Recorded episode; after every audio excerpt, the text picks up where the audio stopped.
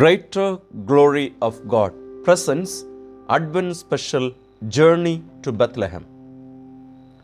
Dear friends, we are in the season of Advent, preparing ourselves to celebrate the birth of Jesus. And we have completed already 13 days. And all these many days, we have heard many different personalities helping us journey to Bethlehem and prepare ourselves in a worthy manner by looking at the life of Jesus through their own eyes. And also, I am sure if you have been listening to these recordings, you must have come to know something more about these persons and also to look at the life of Jesus, his birth in, from a different perspective. And on this 14th day, we have Joshua, the commander in chief, the servant of God and servant of Moses. If you have read the book of Exodus and all other following books, all the five following books, you must have known how the people of Israel had to travel 40 years in the wilderness. And it was under the leadership of Moses and also helped by Aaron, about both of whom we have reflected and journeyed with the last two days.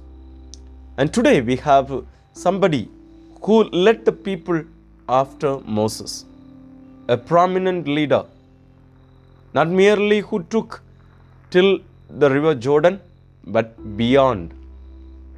Somebody who was very prominent, somebody, the first person to be in chief and commander.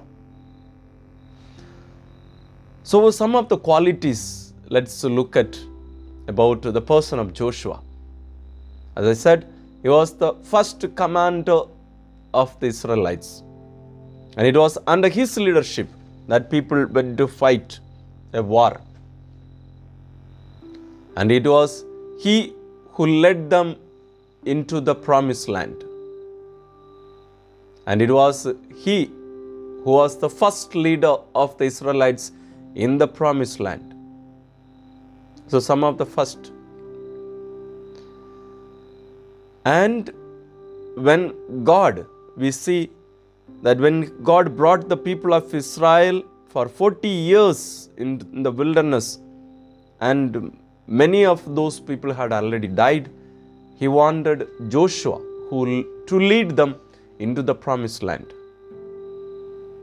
And it was very much uh, Joshua surely he was not very willingly accepted it but moses encouraged him to do accept it about which we read in the book of deuteronomy chapter 31 verses 7 and 8 i read for you then moses summoned joshua and said to him in the sight of all the israelites be strong and bold for you are the one who will go with these people into the land that the Lord has sown to their ancestors to give them, and He will put them in possession of it. It is the Lord who goes before you. He will be with you. He will not fail you or forsake you. Do not fear or be dismayed.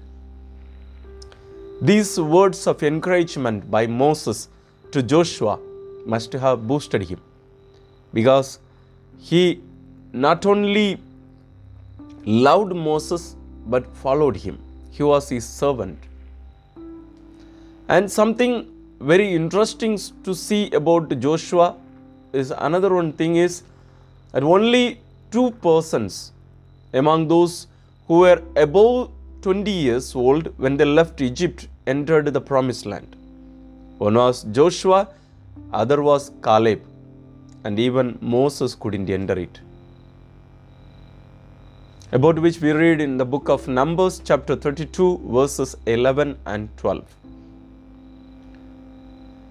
And another one point about Joshua is even the kings of Israel might have not defeated the number of kings and conquered their kingdoms as done by Joshua, rather by God through Joshua also and through the other kings also. So he had to defeat, kill thousands of people. And he was somebody, a perfect disciple, was very obedient and very humble. If we read through the books, we find that how much he was obedient to Moses. And his devotion to his master can serve as an example how to be devoted to God. And he was also chosen just as Moses had been. And the servant became leader. Friends, he was the man of blood and glory. He is the one sought out when someone is needed to throw himself into the fray, to push back or attack the enemy. So it was somebody who had to do it. So there was all blood and ashes and the dead bodies. So he had to do it for the sake of his people.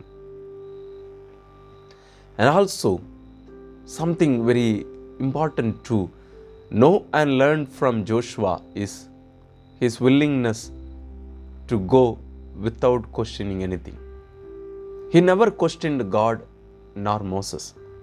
He just obeyed without seeking any explanation. He never asked why and how. He just obeyed.